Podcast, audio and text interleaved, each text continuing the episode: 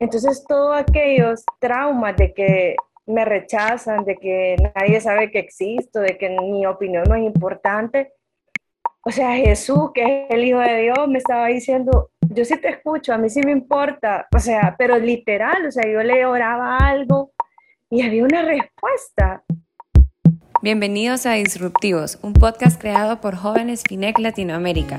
Esto nace con el fin de demostrarte que sí se puede ser un joven diferente un joven disruptivo que rompa con todo molde que la sociedad te quiere imponer. En este espacio invitamos a personas que han enfrentado situaciones y momentos no tan distintas a las que tú o yo podemos tener.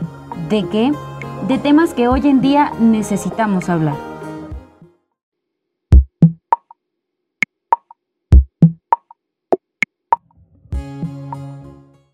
Buenas tardes a todos. Es un gusto estar acá con ustedes en un nuevo podcast de Disruptivos.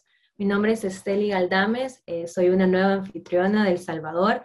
Para mí es un placer estar hablando a los corazones de todos los jóvenes de Latinoamérica y sé que del mundo entero.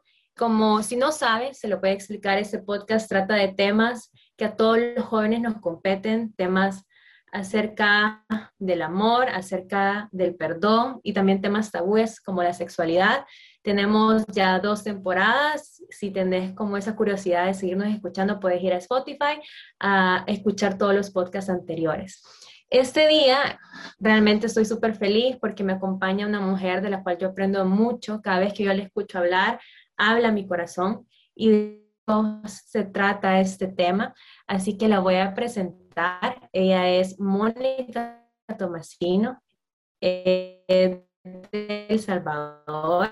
Ella es la tesorera nacional de Damas de, de mi país, del Así que.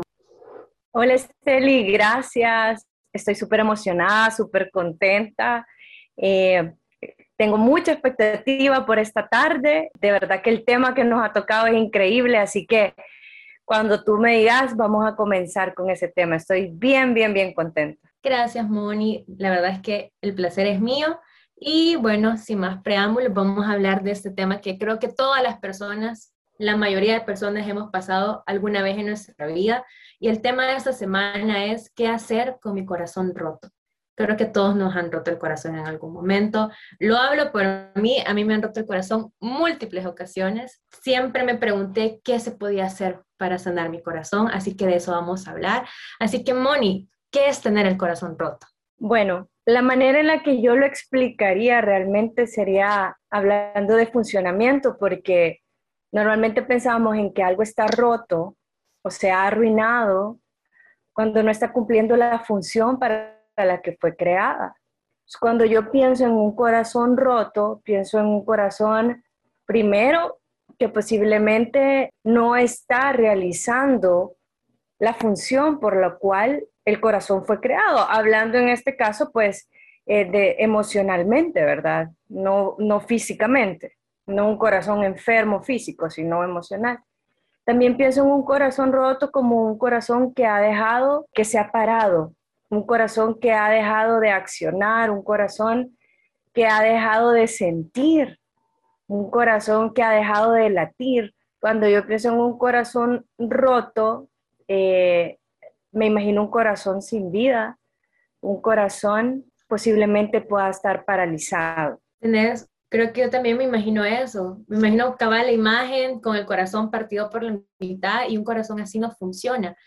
Pero ¿Qué te parece, digamos? ¿Te parece que un corazón roto solo deja de funcionar porque cuando uno escucha esa frase va a una relación amorosa, porque cortamos con alguien, porque alguien nos rechazó? Ahí deja de funcionar nuestro corazón y ahí se empieza a tener esas heriditas que nosotros decimos, pero ¿vos crees que solamente por esas razones eh, existe el corazón roto o va más, más profundo que eso? No, no, no. El corazón roto es el resultado de algo. Y ese algo puede ser, como tú dijiste, sí, una relación, quizás es a lo que más lo asociamos porque ya estamos grandes y estamos conscientes de cuando alguien nos ha dañado o ha hecho algo en nuestro corazón. Pero un corazón roto también puede ser, puede ser causa de algo que vivimos, por ejemplo, en la niñez, algo que vivimos en la adolescencia o inclusive cosas que vivimos en momentos que ni recordamos. Por ejemplo, este, normalmente nosotros como seres humanos tenemos expectativas y muchas veces nuestras expectativas han sido rotas y eso ha ido y ha minado también a que nuestro corazón esté roto. Muchas veces hemos esperado palabras específicas de alguien y recibimos todo lo contrario. Muchas veces eh, confiamos en una amiga y esta amiga te traiciona, te engaña. A veces decías, mi papá es mi héroe y luego te diste cuenta que tu papá está con otra persona o mis papás eh, son lo máximo y de repente un día te dicen, ya nos vamos a divorciar. O sea, dejan de ser ellos buenos, se convierten en villanos, no. Lo que sucede es que las circunstancias no son lo que esperábamos, nuestras expectativas no son cumplidas y muchas veces nuestro corazón es dañado por eso, por palabras dichas y por palabras no dichas, por acciones hechas y por acciones no hechas. Yo te puedo decir, imagínate, yo tenía una herida en mi corazón bien específica que hasta ya grande pude entenderla y era imposible que yo supiera que estaba ahí. Yo crecí sin mi papá, nunca lo conocí. Y recuerdo que ya conociendo a Dios, avanzando en, lo que Dios te va pidiendo que vayas obrando en tu vida, en algún momento mi, este, viene a mi, a mi mente ese pensamiento insistente de perdonar a tu papá. Y yo, ¿pero qué le voy a perdonar a mi papá? Si no lo conozco, si no sé ni su nombre, perdona a tu papá. Comienzo a pedirle a Dios que me dé guía para hacer esa lista y esa lista comienza a hacerse interminable. Lo comienzo a perdonar por no buscarme, por no conocerme, eh, por nunca darme el ejemplo de cómo un papá debería tratar a la hija, de cómo un hombre trata a, una mujer, por no defenderme cada vez que sufrí bullying o cada vez que alguien quiso eh, sobrepasarme o tomar ventaja sobre mí, por no sentirme protegida, por abandonarme, porque absolutamente nunca me buscó. Y luego vino un perdón, que es el que te digo que fue el menos evidente, pero el más necesario, y es te perdono por ser la primera persona que me rechazó en este mundo. Ese rechazo fue en el vientre de mi mamá. ¿Cómo lo podía recordar yo si no es a través de Dios? Sin embargo, eso era una heridita que estaba en mi corazón. Yo no te podría decir que estaba la mitad roto y la mitad no, pero sí te puedo decir que había que ser sanado y que sí estaba en mi corazón y que todas estas cosas que yo te acabo de contar también estaban en mi corazón. Y eso obviamente una persona que ni siquiera ha estado a la par mía me ha podido causar eso. Ahora imagínate también nuestro, los que, los que, las personas que sí están al día a día con nosotros, y estoy hablando, obviamente, entiéndase desde la perspectiva de lo que puede dañar nuestro corazón cuando viene de otros y también nosotros mismos podemos dañar nuestro corazón y también nosotros podemos dañar el corazón de otros. Ahorita me estoy enfocando en cómo otros pueden dañar nuestro corazón, pero la verdad es que no solo cosas externas pueden llegar a dañarnos. Muchas veces hemos tomado decisiones en nuestra vida hemos permitido situaciones que dañaron nuestro corazón. Fíjate que ahorita que decís eso, es la segunda vez que yo te escucho, que decís de esa lista del perdón y yo me impacté demasiado porque yo descubrí eh, cuando yo te escuché el año pasado que yo también tenía esa herida. Eh, realmente yo no puedo decir que yo tuve un padre ausente porque no, no fue ausente. La palabra que mejor lo describiría era intermitente, era un padre intermitente. Él decidía cuándo estar y cuándo no. Y me recuerdo de que cuando era pequeña, una de las cosas que más dañó mi corazón y fue quizás hasta ese año que yo me di cuenta de esa herida y de las consecuencias que tuvo esa herida en mi vida, fue que un día él me dijo, yo te voy a llevar a la playa, te voy a llevar a la playa, alistate y todo. Yo emocionadísima que iba a la playa con mi papi alisté todo, dejé mi mochilita a cabal en la puerta para cuando él me fuera a traer y pues nunca se llegó ese día. Entonces, Y fueron unas palabras que me marcaron y que yo sé que, que cuando uno está dolido a veces dices palabras, como vos decías, que nosotros somos humanos y no, no a veces no pensamos si vamos a dañar a las personas con nuestras acciones o palabras. Pero mi abuela me dijo, usted tiene que entender que no puede tener las expectativas con su papá ni con nadie, me dice, porque la gente la va a lastimar. Entonces, desde ese momento yo me cerré por completo a todas las personas. Y cada vez que yo sentía que me iba a acercar a alguien o, o, que lo estaba queriendo demasiado, yo pensé que esas personas me iban a lastimar, así que yo los bloqueaba de mi vida, los olvidaba y me alejaba de todas las personas. Me alejé de amigas, me alejé de amigos, de familiares, porque yo tenía ese miedo de que me volvieran a lastimar el corazón. Y yo no sané esa herida, solo la quise tapar, pero nunca realmente la sané. Entonces, lo que, lo que tú decís del perdón es tan importante, porque quizás mi papi no lo hizo por querer o se lo olvidó o lo que sea, pero eso quedó marcado en mi corazón. Y, y hay una frase que me encanta que yo le estaba comentando ayer cuando estábamos hablando acerca de este podcast. Cuando nosotros normalizamos tanto las heridas de nuestro corazón, hacemos como un patrón y también nosotros hacemos esas mismas heridas que nos han hecho. Es lo que tú decías, nosotros también podemos dañar los corazones de otras personas. Eh, no sé si hubieron situaciones en tu vida donde tú también lastimaste a alguien más por las heridas de tu pasado o porque ni siquiera te dabas cuenta que que necesitaba sanar esa parte de vos? Uh, han existido muchísimas. Antes de contarte, solamente te quisiera decir esto. Yo casi siempre antes iniciaba mi testimonio haciendo esta analogía. Nosotros nacemos, hace cuenta, eh, con ese corazón con el que Dios nos ha mandado, así, eh, sin ninguna ruguita, sin ninguna sin ningún golpe, sin ningún moretón, sin ninguna cicatriz. De fábrica. De fábrica, como cuando pedís algo exacto, recién comprado, que hasta huele a nuevo y, increíble. Pero ¿qué pasa? Al igual que como todo lo nuevo, cuando lo comenzás a usar, se comienza a ensuciar, de repente se te cae sin querer y bueno, le pasan 10.000 cosas. Y con el corazón, a medida nosotros vamos creciendo, muchas veces, eh, dependiendo la, la, clase de, de, educación emocional y, y, y, espiritual y, la casa donde has crecido, o sea, depende de muchas cosas, no es igual para todos, pero en mi caso, cada una de las heridas que yo fui adquiriendo durante mi vida, nunca se preocuparon cuando yo era pequeña, ni yo en mi eh, temprana juventud y adultez a buscar sanarlas. Entonces, ¿qué pasa si tú venís y agarras a una persona y a, o este día le das una puñalada y a los dos días le das otra puñalada y al año le das otra puñalada y nunca te limpias las heridas, nunca nadie te las revisa?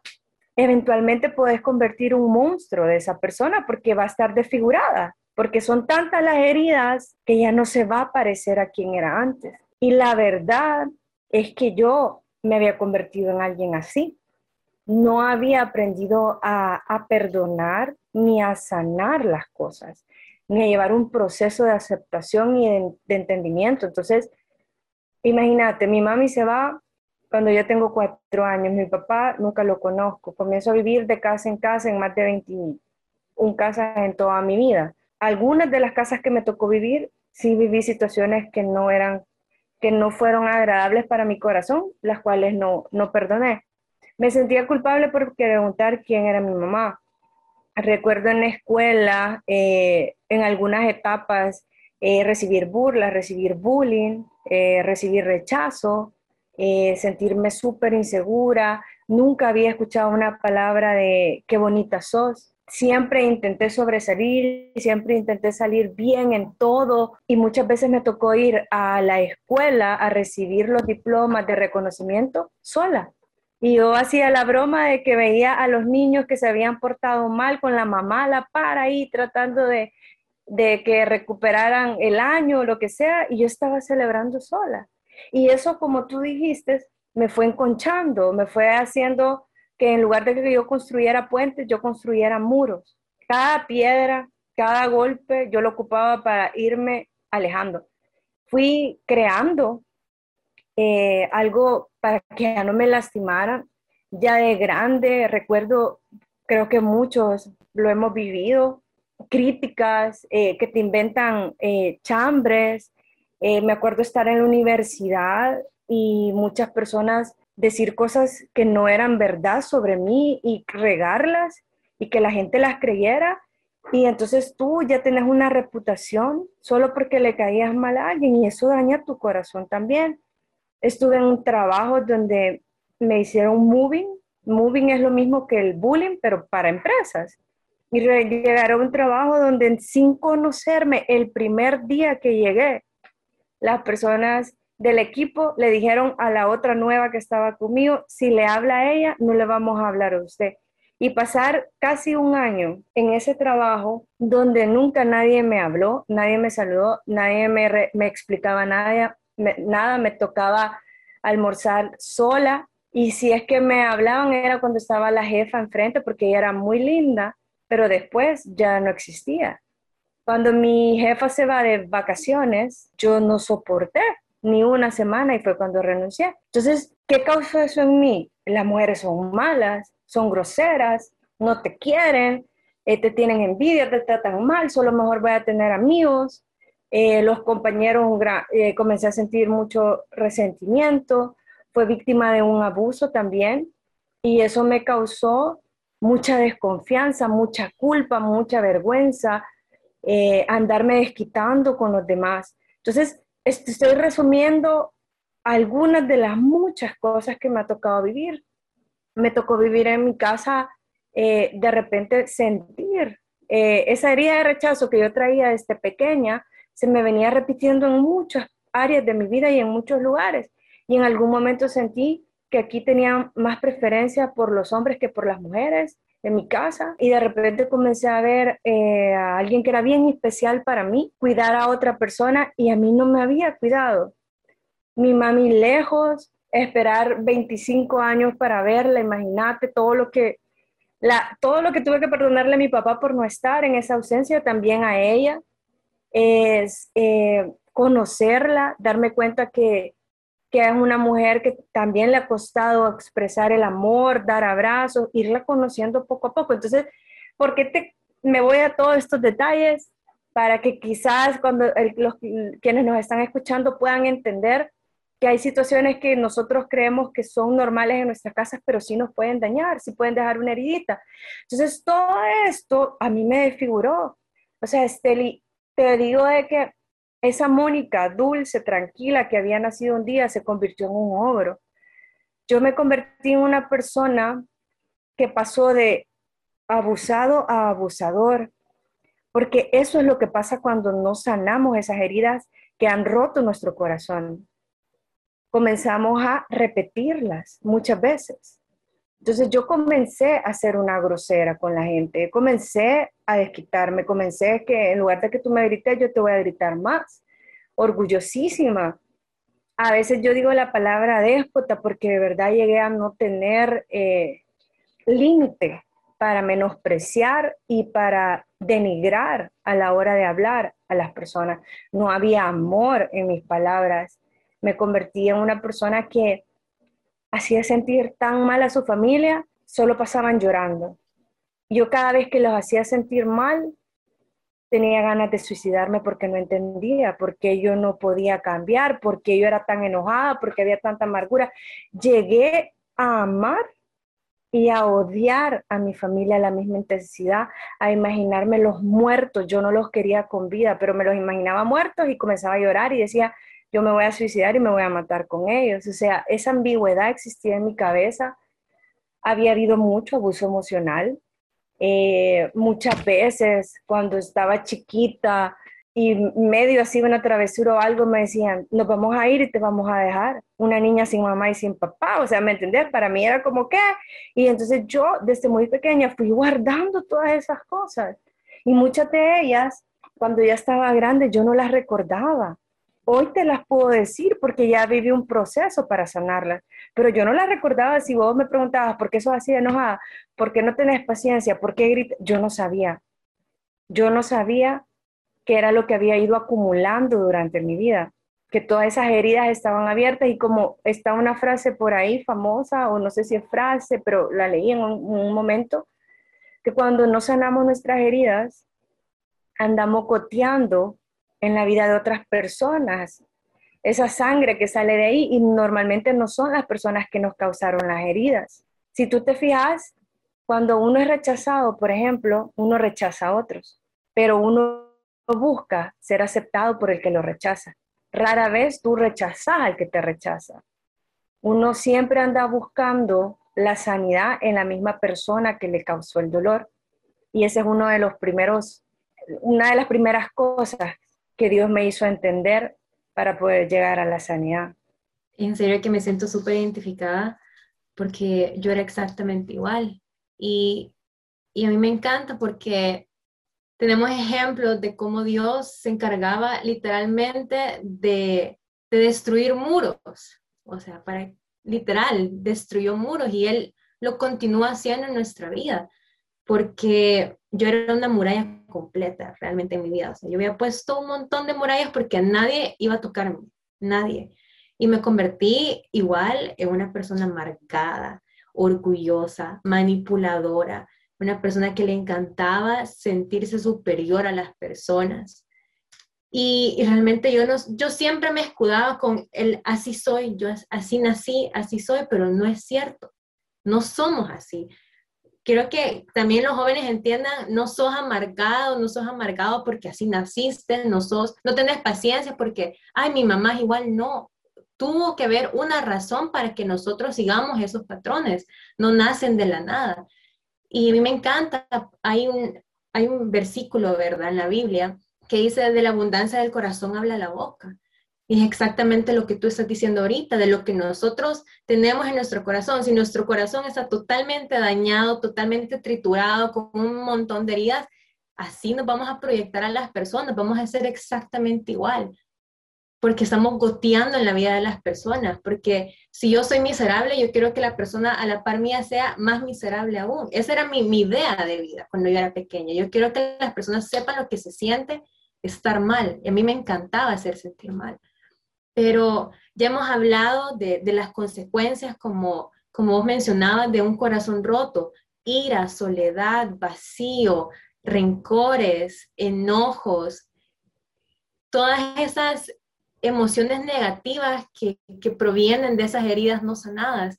Pero nosotros realmente tenemos a alguien que es encargado en sanar heridas. Y que, y me encanta porque para sanar las heridas de tu corazón, tenés que irte un poquito atrás a ver a dónde te han lastimado. Y lo mejor es que no vamos solas en ese camino, no vamos solos en ese camino, entonces no hay que temer.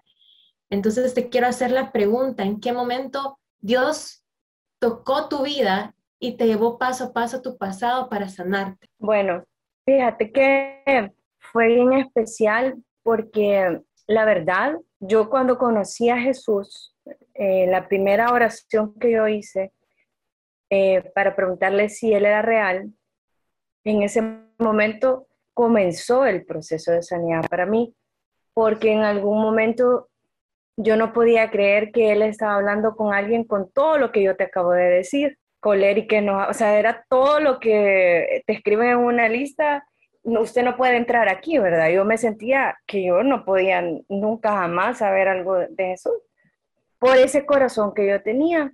Y yo me acuerdo que yo un día dije, yo quiero tener el corazón con el que yo nací, un corazón de niña, porque pues nadie nace con un corazón de adulto. Pero comenzó ese proceso el día que yo supe que Jesús era real, porque yo le pregunté cómo era posible que Él me estuviera aceptando a pesar de quién yo era, de cómo yo actuaba, de cómo yo había hecho sentir a las personas y hacía sentir a las personas. Y Jesús me dijo, para mí, Mónica, no sos la depresiva, no sos la colérica, no sos la grosera, no sos la orgullosa, no sos nada de los adjetivos que te estás poniendo. Para mí, sos una niña que necesita ser sanada. Para mí sos una niña que sufrió un abuso, sos una niña que, que creció sin sus papás, una niña que se siente abandonada, una niña que fue rechazada, señalada, criticada y comenzó a decirme todo lo que me causaron las heridas. Y yo quiero sanar a esa niña. Cuando yo entendí cómo Jesús me veía, fue increíble porque ahí comenzó el proceso de sanidad para mí. No fue todas las heridas a la vez y hasta este día te sigo diciendo, Dios sigue sanando cosas en mí, pero entendí lo que les mencioné hace un momento, que quien podía sanar mi corazón era Dios, era Jesús, no era quienes me habían dañado. Porque uno le pide a Dios, saname el rechazo, esperando que el que te rechace te comience a amar. Porque uno le pide a Dios, eh, saname de, de este dolor del corazón, pero en realidad lo que le está pidiendo es que el otro ya no te cause dolor. Y a Dios no le interesa eso. A Dios le interesa que seamos inquebrantables, que sin importar lo que la gente nos diga, nosotros el rechazo ya no nos haga daño. Que sin importar que si alguien viene y te dice sos fea, vos le digas, pues a mí no me importa porque Jesús dice que soy linda y yo soy linda y me veo en el espejo y me encanto. O sea, que nuestra paz, que nuestra sanidad no dependa de los demás, sino de Él. Cuando yo entendí eso, fue espectacular. Primero, porque em, pude comenzar a entregarle cada una de las cosas que me habían pasado. Eh, Dios me pidió perdonar, obviamente. Creo que fue la parte más importante del proceso, porque como les he dicho en otras ocasiones, perdonar es literalmente quitarme el dolor y donárselo a Jesús. Y ya no, lo, ya no me pertenece, ya no está conmigo y Él se encarga de hacerlo. Eh, Dios comenzó a, sanar mi corazón, sanó mi ira, sanó mi, mi, falta de estima, comenzó a enamorarme, comenzó a ver, o sea, comencé a sentirme escuchada, comencé a sentir que me veía. Entonces todos aquellos traumas de que me rechazan, de que nadie sabe que existo, de que mi opinión no es importante, o sea, Jesús, que es el Hijo de Dios, me estaba diciendo, yo sí te escucho, a mí sí me importa, o sea, pero literal, o sea, yo le oraba algo y había una respuesta. Llegaba un versículo, alguien me llegaba a decir algo, fue, o sea, ha sido un proceso eh, muy, muy increíble.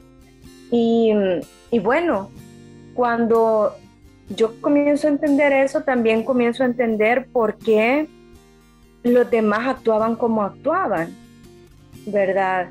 Comienzo a entender y eso me permite soltar más fácil.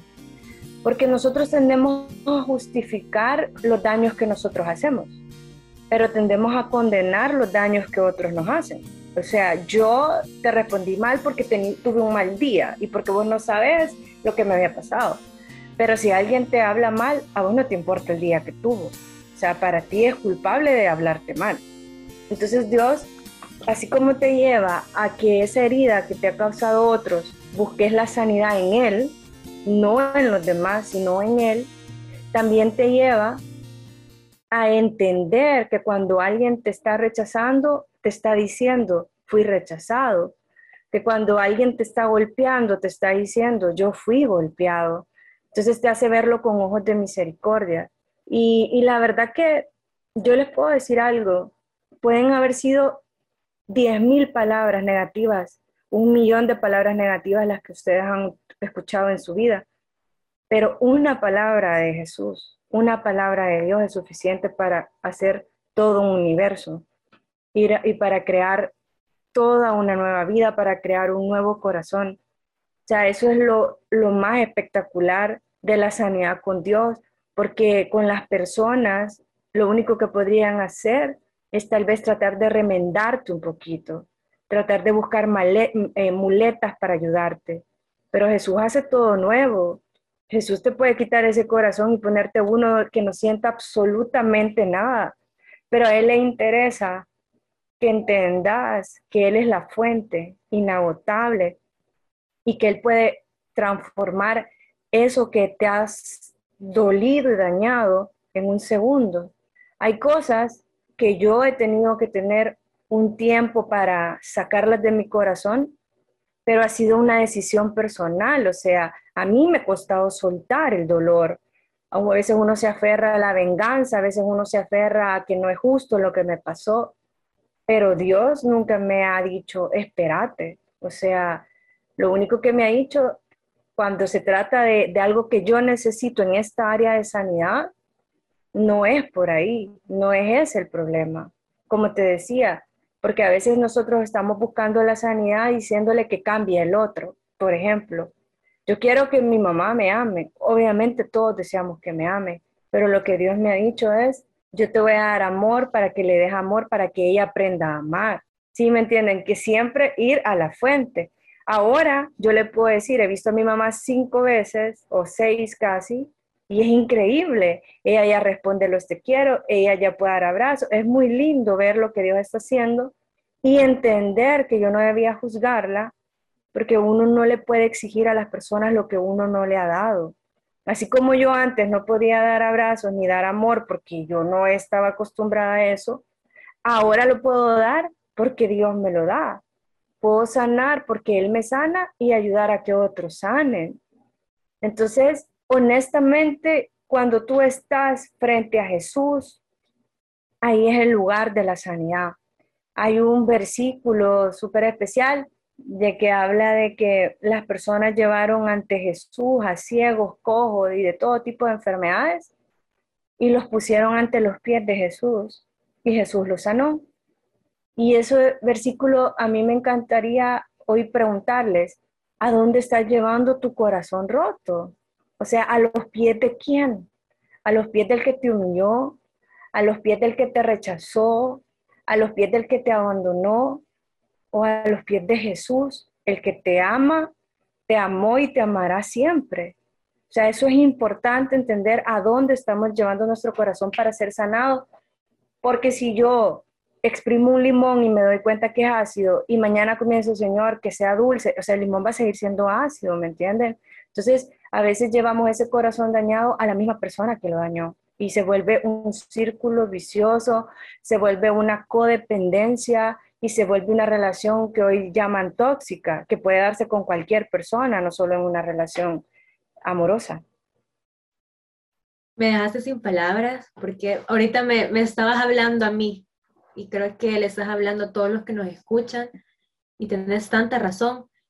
Eh, hoy me recuerdo de tantas oraciones que yo le hice a Dios de quiero que mi papá me hable, quiero que mi papi me diga que me ama, quiero que mi papi me lleve a comer, quiero que él haga todo esto, pero yo nunca le decía a Dios, o sea, nunca llevaba esa carga a Dios.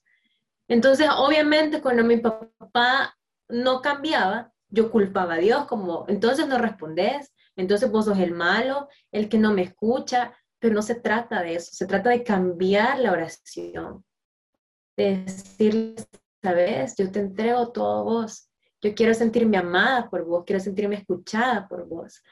Y realmente yo hice eso porque él me dio una lección muy importante.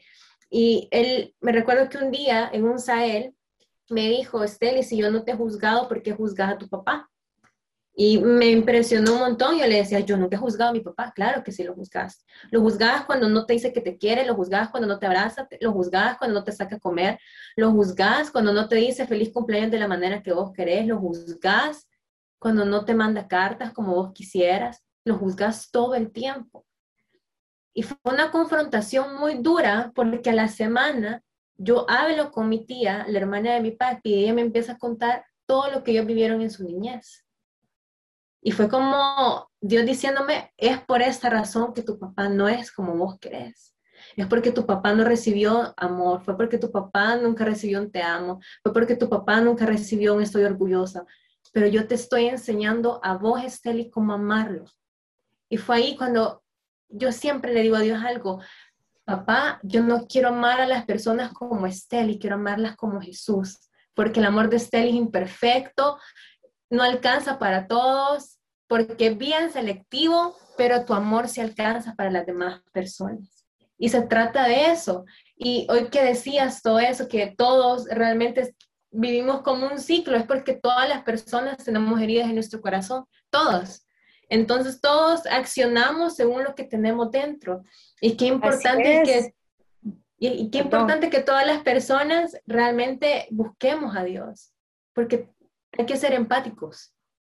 Mira, ahí hay, es que, bueno, lo has dicho excelente, ¿verdad? Y, y sí, o sea, todos damos lo que tenemos y es así. Pero hay algo importante también del por qué Dios quiere eh, que le pidamos por cambiar nosotros y tener ese amor incondicional que tú decís, porque eh, la verdad que nuestra felicidad no puede depender de nadie más que de Él. Él dice que amemos a Dios sobre todas las cosas, que, que lo amemos con todo nuestro corazón, no con el 99%, o sea, con todo nuestro corazón. Y normalmente cuando nosotros le damos el poder a otra persona de nuestras emociones, posiblemente lo hemos idolatrado o lo hemos puesto en el lugar de Dios. ¿Por qué? Porque Dios no cambia. Imagínate, Él cumple su palabra, es un Dios perfecto, es amoroso, es justo. ¿Sabes qué esperar de Dios? Él no cambia de opinión, Él ya escribió lo que espera de ti. O sea, te da una estabilidad, una sanidad tan espectacular. Entonces, ¿por qué sufrimos? Porque hay muchas ocasiones de nuestra vida en que lo movemos un poquito y entonces ponemos nuestra felicidad a nuestra pareja, a nuestros papás, a ese novio, a esa novia, eh, a alguien que tenga una opinión o algo específico, en ocasiones son hasta jefes. Entonces, le damos más importancia, no es que no tengan importancia, pero no puede ir, eh, no pueden hacer de ellos tu estabilidad. Entonces, eso significa que tu corazón lo has puesto en esas cosas y no a los pies de Dios. Entonces, cuando vos venís y buscas sentirte plena con el amor de Dios, que Él sea tu centro, eh, que Él sea tu sanidad, que si me siento sola, Él me complemente, que si me siento rechazada, me siento aceptada por Él, que me siento huérfana, me siento hija por Él, eh, que si me sentía de baja estima, ahora sé que soy eh, única y que soy al gusto de Dios, del Creador. O sea, cuando yo busco que mis heridas sean sanadas por Él y no por el que me lo causó, estoy amando a Dios y puedo entender al otro también, le estoy quitando una responsabilidad,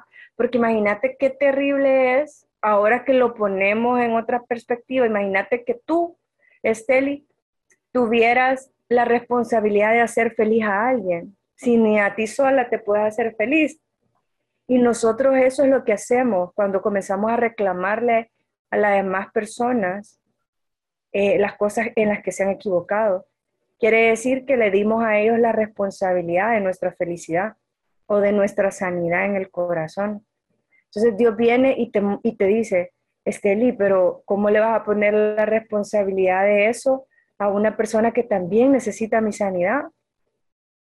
Al que no, a cualquiera que a mí me decía, pero si yo te estoy dando amor, ¿por qué se la estás pidiendo a ellos? Te lo estoy dando para dárselos. Tú no sabes lo que han sufrido, lo mismo que te decía a ti. Y vos entendés, perdón, Señor, perdón, porque de verdad eh, queremos hacer responsables a humanos de cosas que solamente Dios puede hacer. La gente va a fallar, tú vas a fallar, yo he fallado, estoy fallando y voy a fallar, o sea, y yo no podría ser responsable, puedo pedirle a Dios guía, puedo tratar de hacer mi mejor esfuerzo, pero el único que, que puede guardar tu corazón se llama Jesús, el único que lo puede sanar, el único que te puede dar el amor hasta para entender lo que tú me has dicho, para que en lugar de decir, imagínate, yo, esta persona que me abusó, la odié por mucho tiempo. Me, llenó de vergüenza, me llené de, de, amargura y, y, ni siquiera había entendido que había sido un abuso en sí. Para mí esta persona simplemente me había tocado ya, pero yo no quería que nadie se enterara. Ya de por sí inventaban cosas, ahora imagínate con esto, iban a creer que eran verdad. Entonces eso me puso en una situación como le deseaba lo peor a esta persona por haber hecho eso y por tener miedo de que algún día él tenía un poder de decir que yo me había dejado tocar o algo así. Y con el tiempo Dios me lleva a orar por él, a perdonarlo. Y no fue fácil, pero un día Dios me dijo, porque yo me fui enterando que eso que me había hecho a mí también se lo había hecho a otras mujeres. Y eso me llenó todavía más de enojo, porque nadie lo detiene, ¿qué pasa? Y entonces Dios, en esa plática con Dios, me dice, ¿qué crees que tuvo que haber vivido él para que lo único que pueda hacer es eso con las personas? Yo me quedé como, ok, y comienzo a entender y comienzo Dios a hablar a mi corazón y comienzo a entender que posiblemente esta persona desde muy pequeño también había sido abusado y que para él la sexualidad era eso, de esa manera. Y dejé de ver al hombre y vi al niño abusado. Vi al niño al cual le habían cambiado su sexualidad. Y entonces, pudiéndolo ver así, comencé a orar por él, por su salvación y porque Jesús pudiera sanar su corazón, para que ya no hiciera eso. Porque si algo he entendido es que el único que puede frenar y transformarnos y sanarlos para no andar dañando o para disminuir esos daños es Jesús. Y por eso es que nos andamos dañando a, la loca afuera, cuando tú no estás con Jesús. A donde vayas, la gente está a la defensiva. A donde vayas, eh, te puedes encontrar eso. Y nosotros como cristianos tenemos que ser la diferencia. No si ya sabes que están viviendo ese mismo dolor que nosotros vivíamos antes sin Jesús, ¿cuál va a ser nuestra reacción? ¿Cómo los vamos a tratar? ¿Cómo vas a tratar a tu papá? cómo voy a tratar yo a mi familia, cómo van a tratar los que nos están escuchando a esa persona que les hace daño y que posiblemente nunca ha escuchado de Jesús. Chica, la verdad es que todo lo que acabas de decir ha tocado mucho mi corazón y, y creo que nos quedamos con eso de nosotros tenemos la elección también, o sea, Dios está dispuesto a sanar nuestro corazón, Él está ahí con las manos abiertas, diciéndonos, quiero sanar tu corazón, quiero dar tu nuevo corazón, pero también la decisión está en nosotros hacerlo. Así que creo que le dejamos como ese reto a todos los jóvenes de decir, tu corazón está lastimado, tu corazón está dañado, pero ¿qué vas a hacer? ¿Te vas a sentir culpa o vas a sentir resentimiento porque te lastimaron o vas a llevarle ese corazón a los pies de Dios y decirle, está hecho trizas, pero tú sabes qué vas a hacer con él. Así que gracias, Moni, por, por este, este momento, por esta plática que hemos tenido. Eh, como yo, creo que van a haber muchos jóvenes que van a, saber qué hacer cuando tienen el corazón roto, si ya lo tienen o si se lo van a quebrar en algún momento. La clave está en llevarlo a los pies de Jesús. Los pedacitos que tengan, eso les sirve a Jesús. Así que muchísimas gracias. Vamos a terminar con una pequeña oración. Eh, acerca de sobre este tema, así que Moni, te voy a pedir que nos dirijas.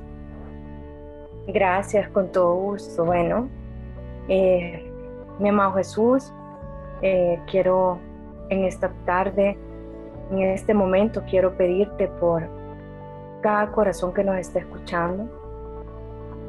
Quiero pedirte, mi amado Jesús, que sanes cada corazón cada persona en este momento que nos está escuchando es un corazón gritando que necesita de ti, Señor. Yo quiero pedirte por todos aquellos corazones que se han sentido solos, que se han sentido despreciados, que se han sentido humillados, que se han sentido, Señor, abandonados, invisibles ante los demás que pareciera que lo que ellos sienten no es importante. Hoy vengo, Padre, a ponerlos ante tus pies. Vengo a ponerlos ante ti, Señor Jesús. Tú eres el alfarero. Tú puedes hacer y deshacer las veces que necesites este corazón.